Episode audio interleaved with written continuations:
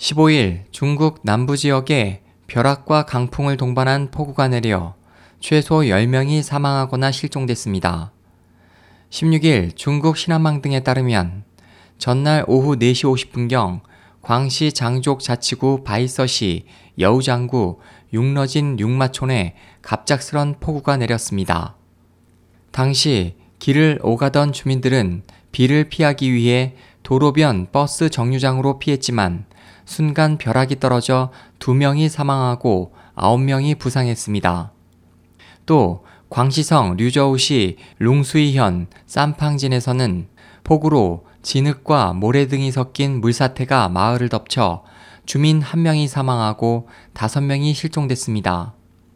그 밖에 장시성, 슈수이현 등 7개 현 지역에도 지난 13일 저녁부터 이날 아침까지 최대 120mm의 폭우가 내려 주택이 무너지고 농경지가 침수되는 등 재산 피해도 속출했고 약 12,000명의 수재민이 발생했습니다.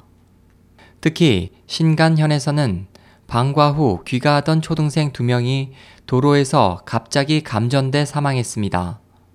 중국 중앙기상대는 이날 남부지방에 천둥과 강풍을 동반한 폭우가 내릴 것이라며 폭우 경보를 발령하고 저장성 남부, 푸젠성 남부, 장시성 동부, 후난성 남부, 광둥성 중서부, 광시성 동부 등에 60mm에서 80mm의 비가 내릴 것으로 예상했습니다.